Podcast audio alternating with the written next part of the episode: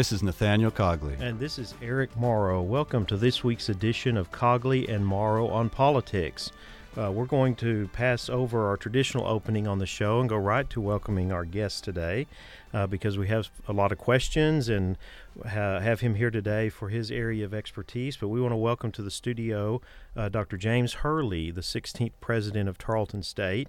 And we're welcoming him today not uh, really to talk about Tarleton, uh, which uh, he does a lot of that in uh, being out in the community and engaging of uh, different groups and and uh, and as well as promoting the work that the university is doing, uh, not only here in Stephenville but across the state.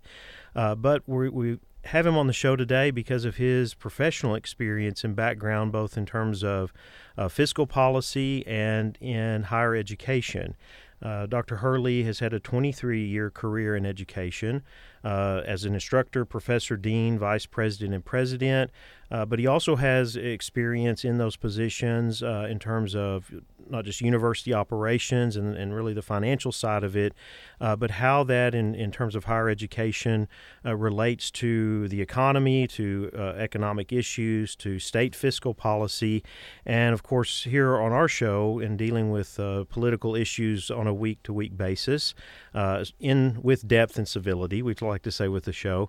this is a very critical area. Both Nathaniel and I were discussing this before the show, and we we recognize the challenges we have every semester in teaching uh, fiscal policy uh, because uh, I don't know Nathaniel your experience, but my students their eyes start to glaze over. Uh, you get into some areas of complexity that that is very challenging for them to understand. Uh, but in having Dr. Hurley here today, it, it's really putting an emphasis on how uh, really critical uh, this area is, uh, not just for us in higher education and, and just understanding it politically, but really for our listeners to, uh, for all of us to, to gain a deeper understanding of, of the complexity of this and, and how all of it either works or, or, or provides direction, impacts politics and elections. And so, uh, Dr. Hurley, we want to welcome you to the show today, and we're, we're glad to have your you here with that level of expertise. Well, I don't know about the level of expertise, but I'm certainly happy to be here. And Happy New Year to both of you and the listeners. We're excited to kick off a new semester.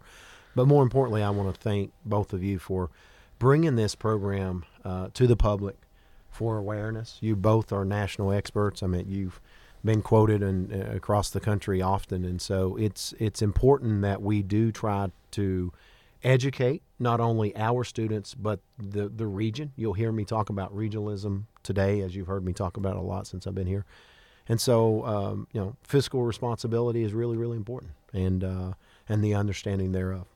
Well, thank you. Nathaniel is going to start us off today with a, a question, and uh, we we just really want to let our listeners know uh, how to, to, to, really engage and think about this, uh, and and know that if especially some of these issues that we discuss from week to week, that uh, uh, going back and listening a second time, whether it's through our, uh, SoundCloud or through podcasts, but that this is available. But this is one where we wanted to go a little bit in depth today, and so Nathaniel's going to start us off. Yeah, good. Thank you so much for coming, President Hurley. And one of the strengths of the current economy is this relatively low unemployment rate listed at 3.5%. And those are people actively looking for work that don't have it, and that's pretty low. Um, you're naturally interested in employment rates. We want to see our students not only graduate, but enter a robust job market. I'm just wondering what are some of the interesting trends and opportunities or concerns you see in the employment market right now? Yeah, I think that's a that's a great question and a great segue to start our, our um, this this podcast. Uh, first of all, um, we are thankful in terms of higher ed that we have a robust economy where students are able to garner jobs. When the economy is really really good, college enrollments are and university enrollments are down, right? and so it, it, there's this there's this um, kind of a, a, balancing act that has to occur because our economy is is really robust right now. Kids can leave high school, garner a certificate, um, a, a, very short, maybe six to twelve month certificate, where they can learn a skill, do a skill, and employ themselves at a very high level, and sometimes make more money than a baccalaureate or even master's level uh, em- employee could. And so so I'm always mindful of, of, of those. The one the one trend that I've seen that that concerns me is that I don't all, always focus on uh, the job index, but I, I want to focus on the wage index as well right? So so so many of our uh, young people are able to garner and acquire jobs, but at what rate, right? What is the what's the wage in which they're earning? And I think nationally, I mean, it's it's safe to say over the last ten years that wage index has decreased. And so we are creating more jobs, but the jobs we're creating are at a lesser income. And so that's the one trend that concerns me just a bit. Um, and I think uh, a market reset. I know we're going to talk about that or at some point throughout the show, knowing knowing your history. But uh, we are we we have to be very mindful about this wage index versus the job index. Mm-hmm employment index. On that, so the jobs report came out today. It was it was down a little bit. It's not anything to be that much alarmed about.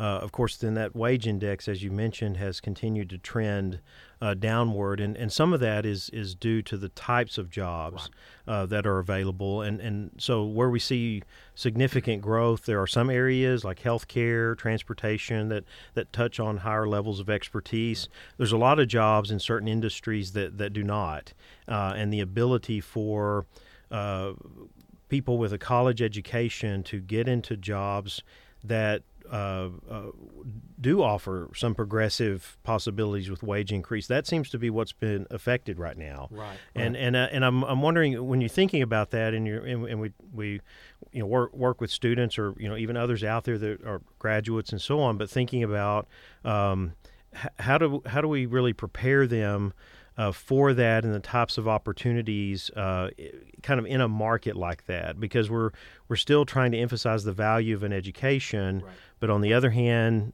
all these indicators if if they are in tune with that say that okay it's kind of mixed right now. Right right. And and so I think both of you know the audience may not know.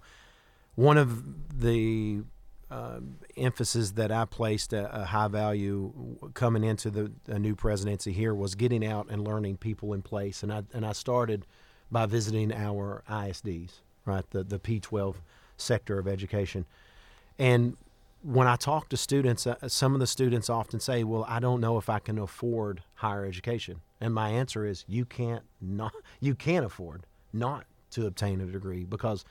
The new baccalaureate degree has replaced the old high school diploma just for a service level job, right? And so now we're thinking about not what is a P16 model, but more of a P20, more P24 level. Because so many of these students are matriculating through, they're, they're garnering an associate's degree in high school. They want to get a bachelor's degree. They're 19 or 20 years old and they think they're ready for the workforce, right? And they're not adequately prepared socially you know, I think the more time they have in, in the, the classrooms with their professors, the better they are prepared for post life, if you will. Um, I'm, I'm, sorry, post post their baccalaureate uh, experience. And so we, um, it is that's a great point. So we have to be mindful of this this balancing act. And you know, we're we're now in a in a society of of titles, uh, and where degrees and certificates are going to become more valued. So how do we in higher education educate the public on what is a good investment? The, the national student debt loan now is about $28,000 per undergraduate um, student that's graduating from a public institution. I know if they graduate from a four year private, it's a little higher than that. So, uh, following up on that student loan situation, we see that student loan debt has been going up. It's entered into the political discussion. We have candidates for president talking about tuition free education or, or student loan forgiveness programs. And I always say these things are easier said than done. You right. create all these reverse incentives and who's going to pay for that free education. But it does seem to be an issue that overall student debt is, is headed up. Uh, what type of policies would you recommend around student loan? Uh, debt situations? Well, for me, well, let's start with the number. We know the 2000, I think this was um, the College Board statistic. Our national student debt is now 1.4 trillion, just in the United States alone. 1.4 trillion, and a majority of that, though, we have to keep in mind, it comes from the medical profession sector of, of loans. So if you're a doc, a vet, a dentist and you're going through those professional medical programs, obviously the cost of attendance is much higher, and you're maxing out that two hundred eighty thousand dollar plus threshold that you're you're eligible to to max out. So so I also want to be careful when I often talk to our undergraduate students here and they talk about the debt. Their debt is still relatively low compared to those professional medical uh, debt loads. So let's, you know, for the sake of this conversation, free isn't better, right? Because you you you're exactly right. Someone has to pay for that, and who pays for that? I do believe that there's great value in a student having, I use the term skin in the game. You know, they have to understand the value of their degree and how hard it was to obtain, because then I think that that perpetuates successes in life. And so, how do we balance this um, this loan versus repayment? I'm a big believer in loan repayment. If a student is is going into an area of need, of great need, uh, and also into a region where we have underserved, right? And so, be it engineering, medical, whatever. Um, you know, getting into the areas where of, of rural America, for for example, where we have no primary care physicians. Those students, I believe, should be repaid through some type of federal form. Mm-hmm. Yeah, and that way you can incentivize the sectors that are largely needed versus maybe creating a, a, negative incentive of someone just, you know, going through the motions of education. And oftentimes when I advise students, I use this phrase, you tell me if it's a good one or not, but it's good to reverse engineer your career. Like like think that career you want and then think of the degree that's going to help you apply. And this is good to, to start with the goal in mind and, and work by reverse engineering that process. Is that uh, advice you that's, recommend? That's the same advice I give these high school students that we're recruiting. You know, the notion that you go to college and you think because the national average, I think, don't hold me to this, but is roughly three and a half times, 3.2 times that a student will change their degree. Well, that's not necessarily a good thing. right? Take some time before you predetermine what you think you want to do. And that's the place like Tarleton. We give that Renaissance education through the gen ed, and they can dabble into a lot of different disciplines and really learn and, and try to figure out where their passion. And I tell kids, don't follow money, follow passion. Because the mm-hmm. money will, will figure its way, you know, that that will sort itself through.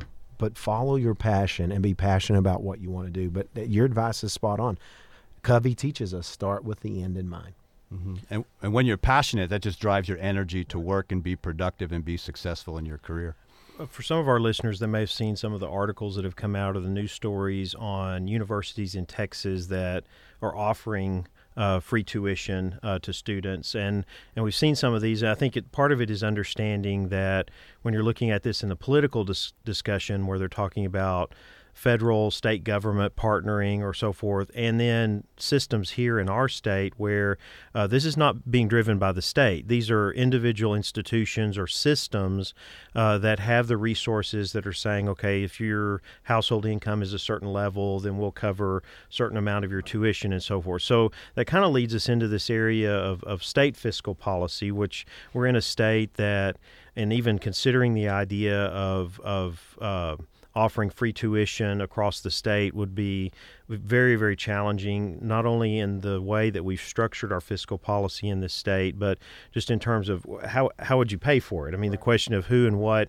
when we're, we're in a, a mode and have been for the last 30 or 40 years where it's uh, uh, take a step forward and then sometimes two step ba- steps backwards on generating the revenue that's needed to address all areas that we're expecting state government to, to do. And so, I, based on your experience, you've, you've been in, in higher ed in three different states. You've uh, engaged with with this. It's it's really always on the minds, especially I know if, as, as a position I've moved into here at Tarleton, it's always in front of you because you're always looking at how do you cover this and pay for that. Uh, we're, we're looking ahead to an, another fiscal cycle, and uh, what do you see are some of the the differences that you've experienced? You know, maybe some of the the, the, the positives that you've seen and how uh, especially given we're a state institution and, and, and the way state governments have addressed that. What do you see some of, are some of those challenges going forward, especially given the model in which we fund higher ed in the state of Texas? So that's a great question, and um, I have had the good fortune of serving as president in three different states, and so I want to start with Kentucky um, very quickly because each state, I mean, fiscal policy um, especially when it is uh, concerning higher education funding, P twelve funding, secondary funding, whatever the verbiage is in each state. It's it's it's similar, but it's different. So in Kentucky, very much like Texas, uh, we were dependent upon one industry, and that was the coal industry. And so we saw during the point where I was had the good fortune of working for Go- Governor Paul Patton of Kentucky, we saw coal sales at, at a very high level, and so we had what was called the um, the severance tax on the coal severance tax fund. And when when we were mining a lot of coal, then that fund was very large because of the tax off of each ton, et cetera. And it's very similar to Texas with our PUF funding, right? I mean, our permanent university funding that really uh, supports the University of Texas and Texas A&M system is primarily based on oil production. And so it, it, it is very similar, and, and I don't I don't know that every state isn't very similar. I mean, you, you think about North Dakota and what's happened in that state and South Dakota, those two states in particular over the last few years, with the with the uh, natural gas boom, and so their funding levels for higher education really spiked there for about three to four years, and now they're they're having to do more with less because of the price of natural gas. So I I kind of watch these trends nationally. I think what each policymaker has to consider uh, for their in, in a place like Texas, we're so large. We have large districts, we have small ISDs. It's really based on where do we want, eh, eh, starting with the end in mind. Where do we want to see educational attainment levels 25 years from now? And so I think, you know, I urge our lawmakers that we cannot afford to invest more into higher education. Simultaneously, we cannot afford not to invest more in our secondary or P12 sectors as well. Because if we don't produce, if the P12s are struggling with finances to produce a product for us, then we're having to do a lot of, uh, of reteaching, right, here. And then that's wasting taxpayers' money because students are having to take you know, uh, intermediate classes um, or preparatory classes just to get ready for a college curriculum. So it's really hand in hand. Um, and, and so it's the chicken or the egg. Which one do we fund more? Well, I think we have to fund both equally as much because they both are, are so critical to the future of our economy, not just in Texas, but in the country.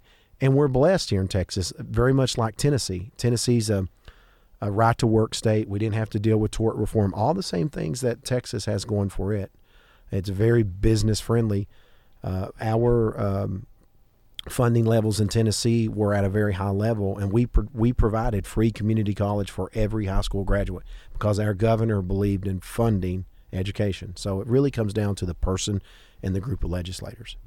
Well, one of the things uh, that's related to that that we've covered on this show is uh, we have a, a, a, very challenging revenue system here in the state, and so my my uh, focus on this, especially in Texas government classes and so forth, goes back to constitutional reform, which is not anywhere on anybody's radar at this point. When we go back, it was attempted in the 70s, uh, and that was a time of looking at uh, how do we set the state up for the future, and so our reliance on sales tax, uh, our um, uh, reliance on on trying to find little pockets of Road resources receipts, yeah. and money, you know, fees here and so on to put it all together, and then also being very uh, susceptible to recession. Right. Uh, what's been driving this and keeping it going has been uh, Texas being a business friendly state, so you have more businesses locating, creating job creation, demographic growth, right. which generates demand for housing and, right. and infrastructure.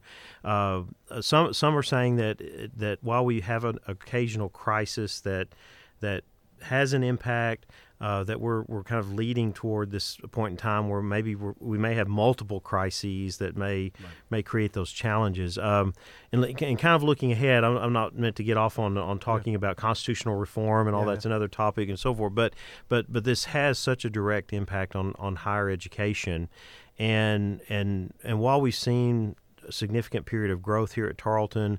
Uh, we know that's that's more moderated now, but you know has some potential as well. Um, how do you, when you when you look ahead? I mean, I, I, know you know you I've, I've heard you speak and talking about the vision and forward thinking on the part of the, the university. Where do you see you know the viability and the strengths of an institution?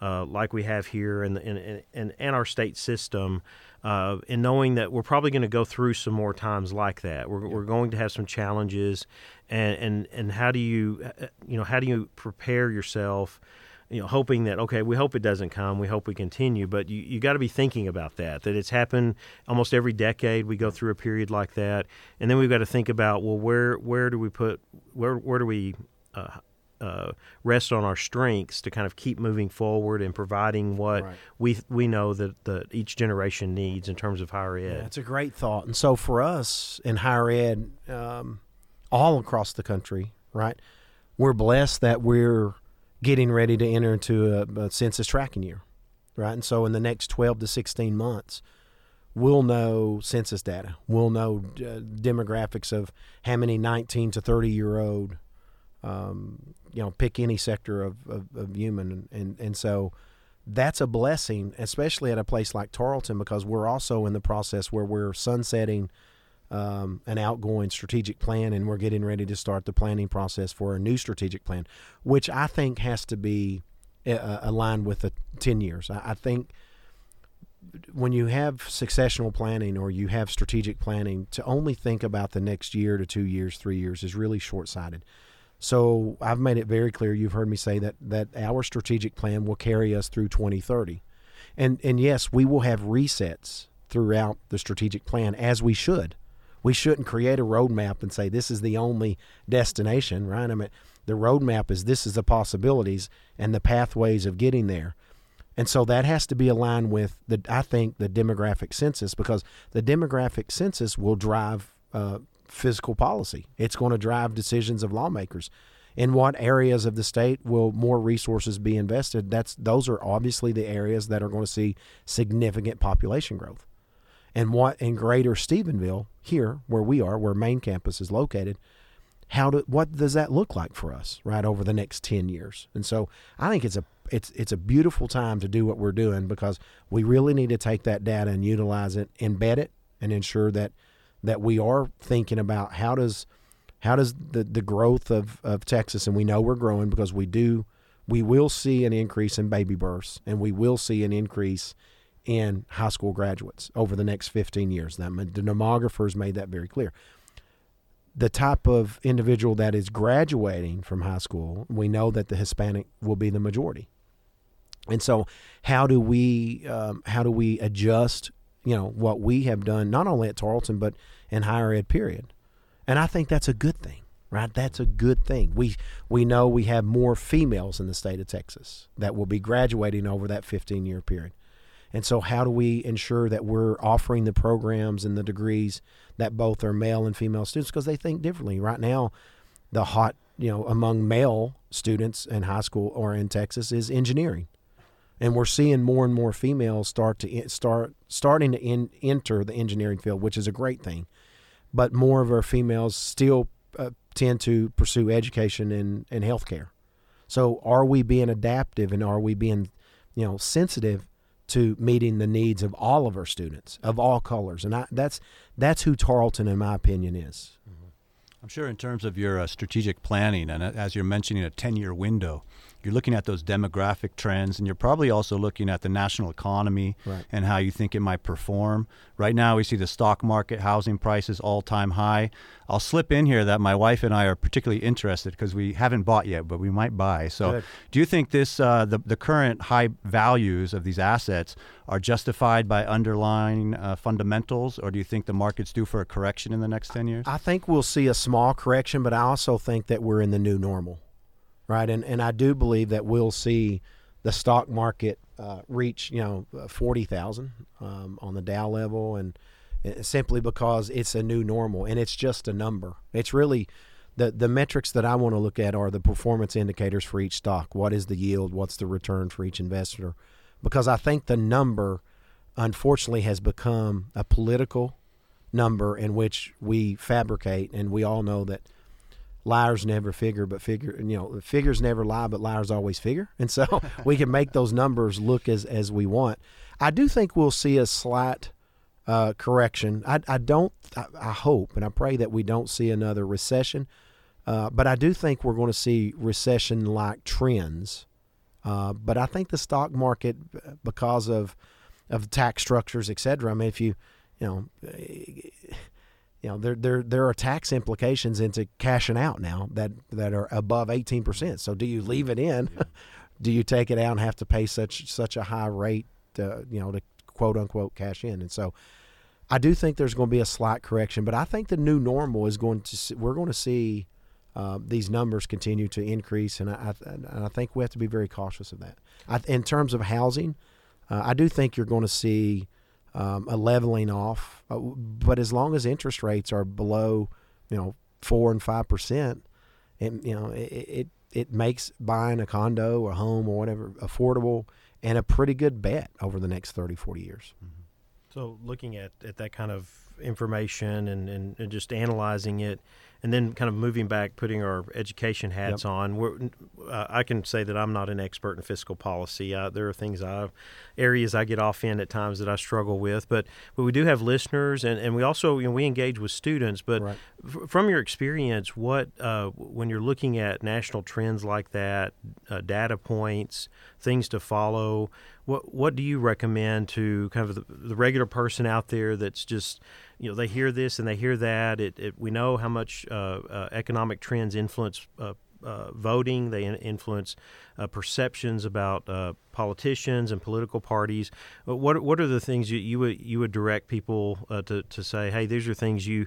You, you should learn more about or you right. should be engaged in it more in depth to really be have some substance that informs right. what you're thinking about economic issues well because we live now in a time where so many of our baby, my mom and dad, right, the baby boom generation, uh, they are retiring at a much higher clip uh, than predicted, and part of that is because of their retirement funds, the 401ks, et cetera, are outperforming expectations 20 years ago when they established these funds, and that's a good thing, right? And so. I would tell the common investor not to panic and don't look at your investment portfolio on a daily basis because of the ebb and flow. If you look at the Dow, the Nasdaq, any indication, you know, the S&P, any of those indicators, they have still outperformed like 300% just in the last 10 years.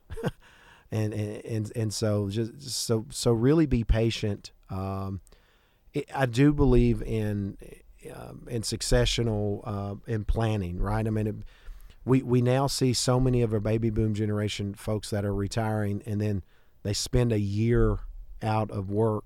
My dad, for example, and then he went back and, and kind of started a small business because he didn't know anything else. And and so I call that successional planning. Think about what you want to live comfortably on the, in the retirement that you've been building for this job that you've worked for 20 or 30 years. But also think about what could be out there after retirement on a part-time basis or whatever, just to f- kind of fulfill that that need that you have every day to do something to to better society. So I think the market resets that I do think will occur, we shouldn't panic because at the end of the day, we've we far outperformed in our investment portfolios than we have it. In, in terms of politics, you know, uh, every politician. I mean, if you look at how the economy is performing now, the Democrats will clearly say that it's because of the fiscal policies that the previous administration, the the Obama administration, laid out, and thus it takes eight to ten years. You know, we we used to call it Reaganomics and Reaganomics and all those things. You know, eh, this country has survived because, and we've had Democrats, Independents, uh, Republicans, whomever leading. This country, we have the largest D- GDP in the world. And so everything offsets or resets off of us. And we're going to be okay, right? We're going to be okay. We have a lot of smart people that are in positions, regardless of who's leading the country or not. We're going to do okay. Very good. Your, your reference to politicians is very interesting. Um, I know, having been president in three universities, not only do you deal with the advocating for the staff and the faculty and the institution itself, but that brings you into direct con- contact with politicians at the, both the state and federal level and I'm sure that's kind of a, more of an art, you know, as you as you learn the art of being diplomatic and interacting with them and trying to be effective right. in advocating for your students, your faculty, your institution. Is there any insights you have in terms of interacting with politicians and effectively developing a relationship? Yeah, that's a good question. And I think first and foremost, we have to be honest and, and forthright and transparent with our political leaders. So often we're so worried about whether they think we're a good leader or a bad leader or a good institution or a bad institution because something happened, right? Or something's not going just just as planned, and that's okay. What I've found is politicians, our political leaders, would much rather be informed than surprised, Right. So so never surprise your boss, never surprise a, a, political leader, and certainly someone that you have out there advocating on your behalf. And and I work very hard on cultivating those relationships, uh, constantly inviting them to campus. But but I'm I'm consistently on the phone with our senators and our state reps, just just ensuring that they know what's going on, inviting them to, to things that are I know they can't come to every event, but just saying, hey, this is your institution. We'd love to have you. Uh, and again, that transparency, being transparent, uh, but you have to be able to articulate a vision because at the end of the day, they're representing more constituents than just Tarleton State. And so, how does how does our vision fit into the greater good of the community, the region, the state, the country? And it would seem natural that in your private conversations, you're able to have a more candid discussion than politicians would when they're making a public statement. Yeah, and, and that's the key is is having those one-on-one conversations. I mean, I often text um, our state reps and, and, and just just pick up the phone and call and say, "Hey, I just I don't want you to be surprised. This is what's going on. This is some news that that may be breaking, and I just want you to, to have a heads up first. And and those one-on-one relationships are very very important. It's, you know, shutting the door, sitting down and saying, "Here's truly what we need." Now I'm going to ask for this. These are our wants, but these are truly our needs. And I think as as a society, we have to be very cautious and being able to delineate the difference between needs and wants. As a dean, your dean will advocate his his uh, and his staff their needs and their wants. And sometimes we can't afford the wants, but we need to find a way to to to fulfill the needs. I think there's a Rolling Stone song by that. well, I know I know our listeners will have appreciated this, and we certainly have to have you on today to uh, just engage in some of these issues because, uh, as we know in higher ed, as we said at the beginning, they they hit very close to home when you're talking about fiscal policy and uh, taking care of the needs uh, of, of students in, in, an institution like this. That I've been here 12 years, and it's just been a dramatic change right. Uh, for this institution and uh, on a path that, that we just continue to see more and more uh, students benefit from that. Uh, but then on the other hand, and, and, and this is one area that we've gotten into with uh, uh, teaching is, is it's also preparing those students to engage with these kinds of issues and, and have a, a, deeper awareness and understanding of how some of this work or doesn't work around us. And so that, that, that kind of civic engagement, I know that's been a part of your background as well. And, and, and as we kind of conclude this today, um, uh, just in terms of, of that focus of, of, of civic engagement as it relates to not just higher ed, but but economics and fiscal policy. Uh, what would you encourage our listeners and, and our students here and uh, to to to to focus on as they go forward? Well, I would start with the listeners, which which is a different t- set of, of individuals than our students is is to accept new normals, right, and to accept that. Um, our high school and college graduates um, think differently, and, and, and they're more they're more tech savvy, right? I mean, this is the most tech savvy group of students that we will ever educate, and and so we have to be mindful that the new normals will continue to exist and persist because of technology. Technology will change so much in the next ten years. Um, and so that drives different conversations. And, and so I would encourage listeners to be okay with that and embrace it. Uh, for our students, I would say that it's very important to have that. You, you heard me use the term that Renaissance thought. Um, and that's what I love about a, a, a, COLFA, right? I mean, we're we're we're teaching students to to have uh, thought in in various topics in various areas and question everything. Now, questioning everything, you do it in a civil manner, right? And and, and but that civic engagement, that's that that the ability to put others above yourself, um, you know, I think that's what makes the millennials so special. We thought that they were they were going to be a very selfish uh, group of, of students coming through to educate, and they they've been the opposite. If it's not in the best interest of everyone, they're not interested in doing it, and that's a good thing. That's a good thing for this country. And the Gen Zs and the Gen Xers that are coming behind, I think they'll have that same mentality. So it's about that civic engagement, civic give giving back civically to your community to make it better. Well, in terms of civic engagement, you certainly shown that today. You know, it's been an honor to have you on the show. You certainly didn't have to come on the show. You volunteered, and we were very honored to have you here. I think this was a very interesting discussion for both us and the surrounding community. Yes, I, I, we we definitely appreciate your time. We know you have a very busy schedule, but we also the that uh, uh, knowing our uh, lack of experience in some of these areas, but to be able to have you on and interact and kind of look at some of these things where where where higher ed, economic, fiscal policy intersect. I mean, these are critical issues that we want our listeners to be aware of. So, thank you, Dr. Hurley, for joining us today. Well, thank you, and thank you for bringing awareness and creating a dialogue and a platform to have the conversation. And that's what's key is to have the conversation. None of us have the right answers. None of us have the all the answers, but collectively we'll figure it out. Awesome. We'll be right back with more Cogley and Morrow after the break. Is classic jazz what you swing to? Then listen to Hank Jones and Mike Pierce on Essential Jazz, 1 to 3 Tuesdays, right here on KTRL FM 90.5. Come on, smile. Oh, honey, he's still not smiling. Maybe he's not a smiler. Yeah, maybe he's just not a happy baby. Maybe he's just being a boy. Or maybe he's teething. Maybe it's just a phase. Maybe he has autism, and we can definitely do something to help.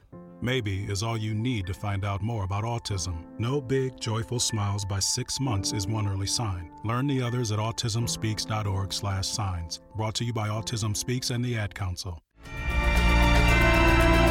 Politics can be confusing, but Cogley and Morrow have your back. Follow them on Facebook. Search Morrow on politics to stay up to date with the show and for all of the sources to follow right along. Morrow is a production of the Tarleton Radio Network. Welcome back to Cogley and Morrow on politics. Eric, on last week's show, the uh, situation in Iraq with the droning on the uh, Iranian general Qasem Soleimani and also uh, leader of uh, Iraqi militia Abu Mahdi al Mohandes was still unfolding. And we were just trying to get our heads around this exchange.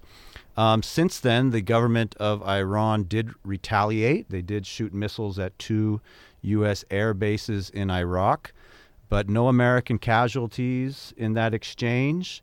And President Trump came out in a statement to kind of declare victory in the exchange and to de escalate. Um, Taylor, can we play clip one? As long as I'm President of the United States, Iran will never be allowed to have a nuclear weapon. Good morning. I'm pleased to inform you the American people should be extremely grateful and happy no Americans were harmed in last night's attack by the Iranian regime. We suffered no casualties. All of our soldiers are safe, and only minimal damage was sustained at our military bases. Our great American forces are prepared for anything.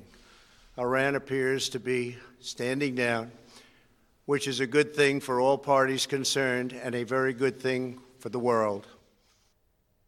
Okay, good. So, a lot of interesting was we've used the phrase state sponsor of terrorism for a while. This individual, Qasem Soleimani, was kind of a person who fit that description.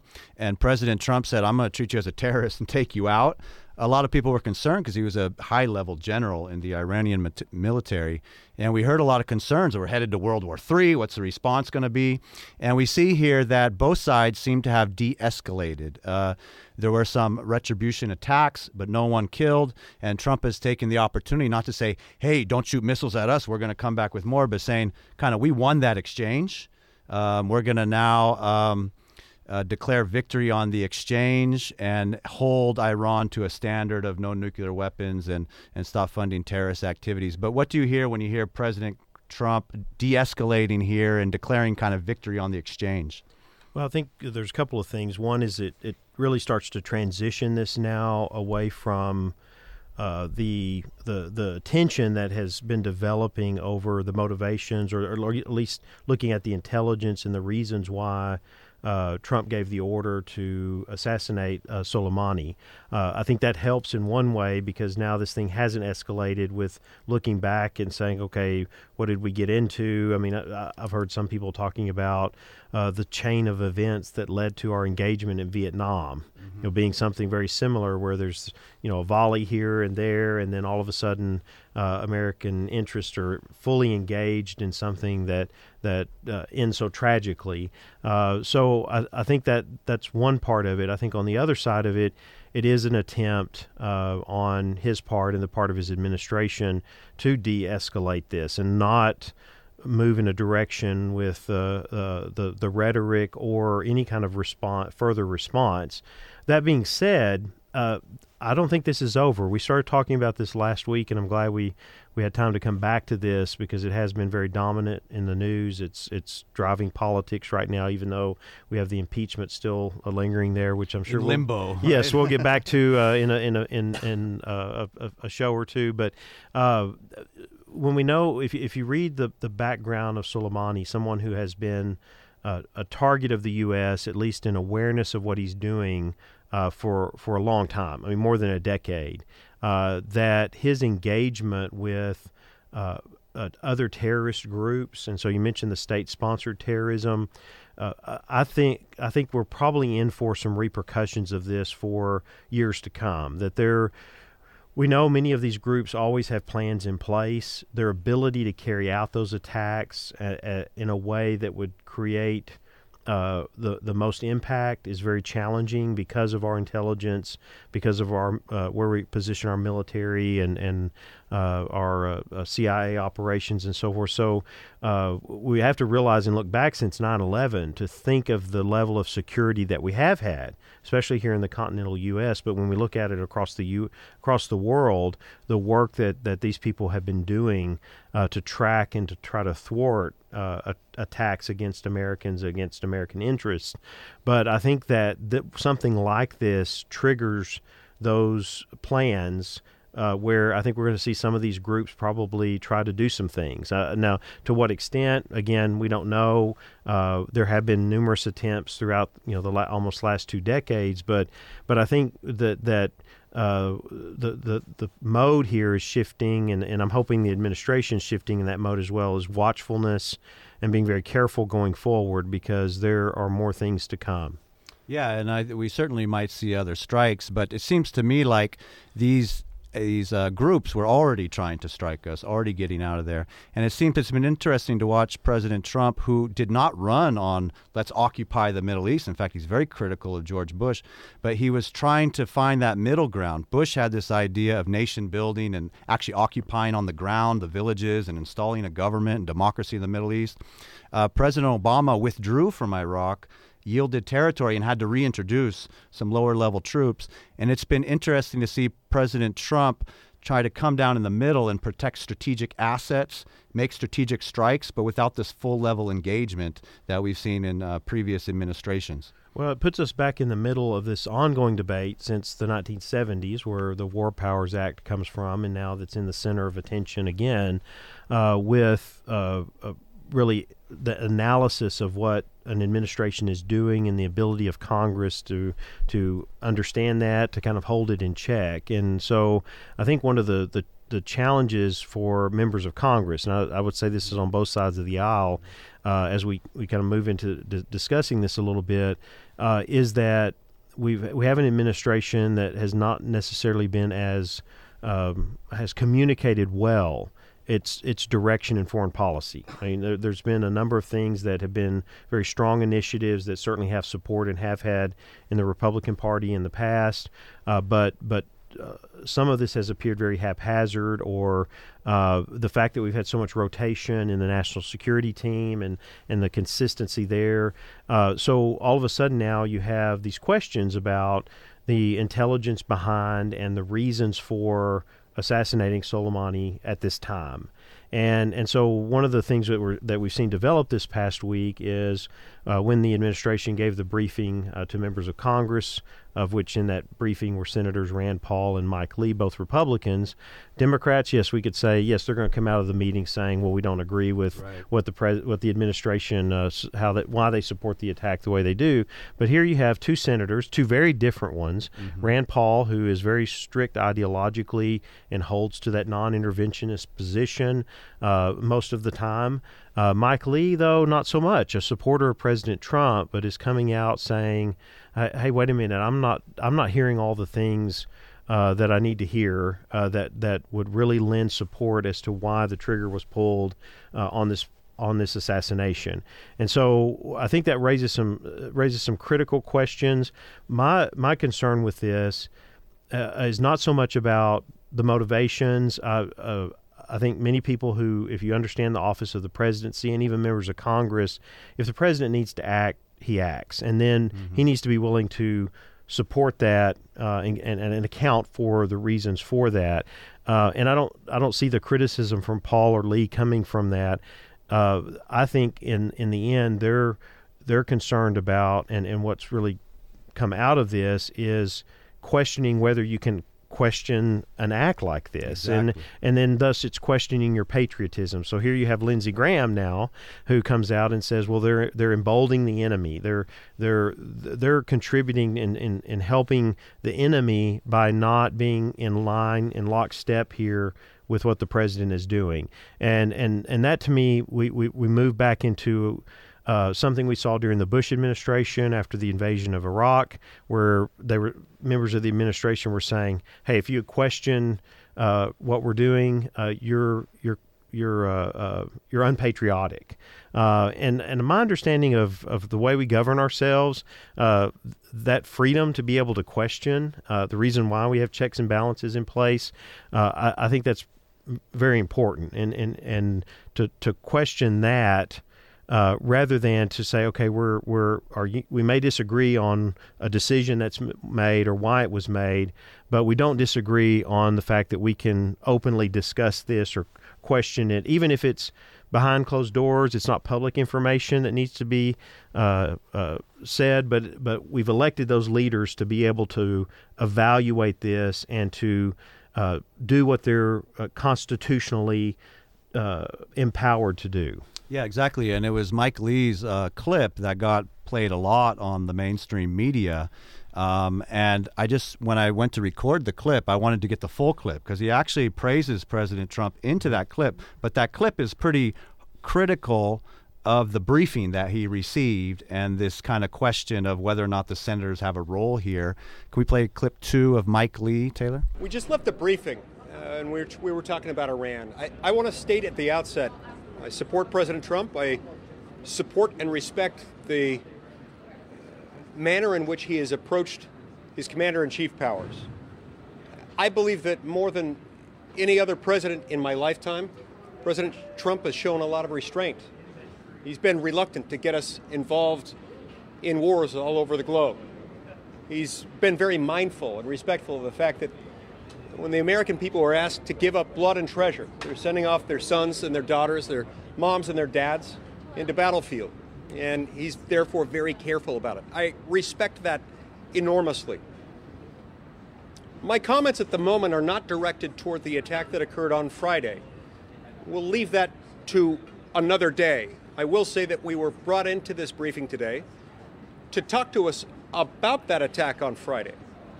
I ha- had hoped and expected to receive more information outlining the legal, factual, and moral justification for the attack. I was left somewhat uh, unsatisfied on that front. Uh, the briefing lasted only 75 minutes, whereupon our briefers left. This, however, is not the biggest problem I have with the briefing, which I would add was probably the worst briefing I've seen, at least on a military issue, in the nine years I've served in the United States Senate. What I found so distressing about that briefing was that one of the messages we received from the briefers was do not debate, do not discuss the issue of the appropriateness of further military intervention against Iran. And that if you do, you'll be emboldening Iran. The implication being that we would somehow be making America less safe by having a debate or a discussion about the appropriateness of further military involvement against the government of Iran. Now, I find this insulting and demeaning, not, not personally, but to the office that each of the 100 senators in this building happens to hold. All right, Eric. So we see in that full clip, and the media is not running the full clip, but he actually praises President Trump. He doesn't question his decision making, but he's clearly disturbed by the lack of information he felt he got in the briefing, which was not President Trump's briefing. It was the, sec- the Department of Defense and the CIA giving a briefing, but also this idea that the Senate should just support the president here and not, not discuss or debate this ongoing issue. Right. And I, I think this is, presents a significant challenge uh, to the atmosphere in which we, we find very polarizing in our country right now. This this doesn't help the debate. It doesn't help us find uh, uh, well, w- whether we find consensus or not on some of these issues, it doesn't help to kind of ratchet that down. It pushes everybody back into their corners and saying, uh, "Oh, you're with the enemy," uh, and and that language and rhetoric uh, doesn't recognize that our unity is really in these principles by which we govern ourselves that allows for the evaluation, the the discussion, the questioning,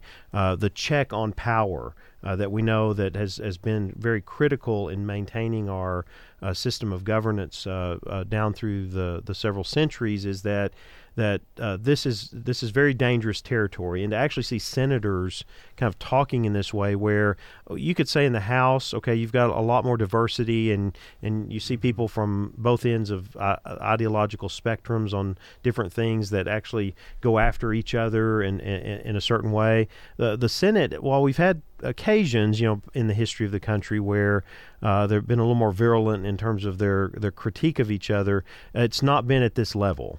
I would say this is kind of what the founders envisioned. They envisioned this institutional battle between the different branches and less the parties, which they didn't envision at all. And we're kind of used to this partisan warfare, two teams. But actually, the founders envisioned this institutional structure, checks and balances. Right, right. And I, and I just don't see that this, this type of language and this approach to this, in, in yes, letting the president, he's in the office, he's making those decisions, fine the checks are in place to review that to see what uh, uh, what where attention needs to be given, uh, but to have the focus there, not on uh, critiquing members of your own uh, uh, Congress, your your your fellow legislators, because they they want to ask questions about what a branch of government is doing.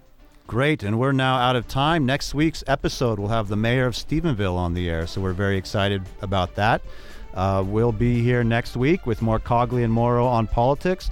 Please like us on Facebook, listen to previous episodes on SoundCloud, and all the podcasting formats. Another week done, Eric, and we'll see you in the studio next week. Next week.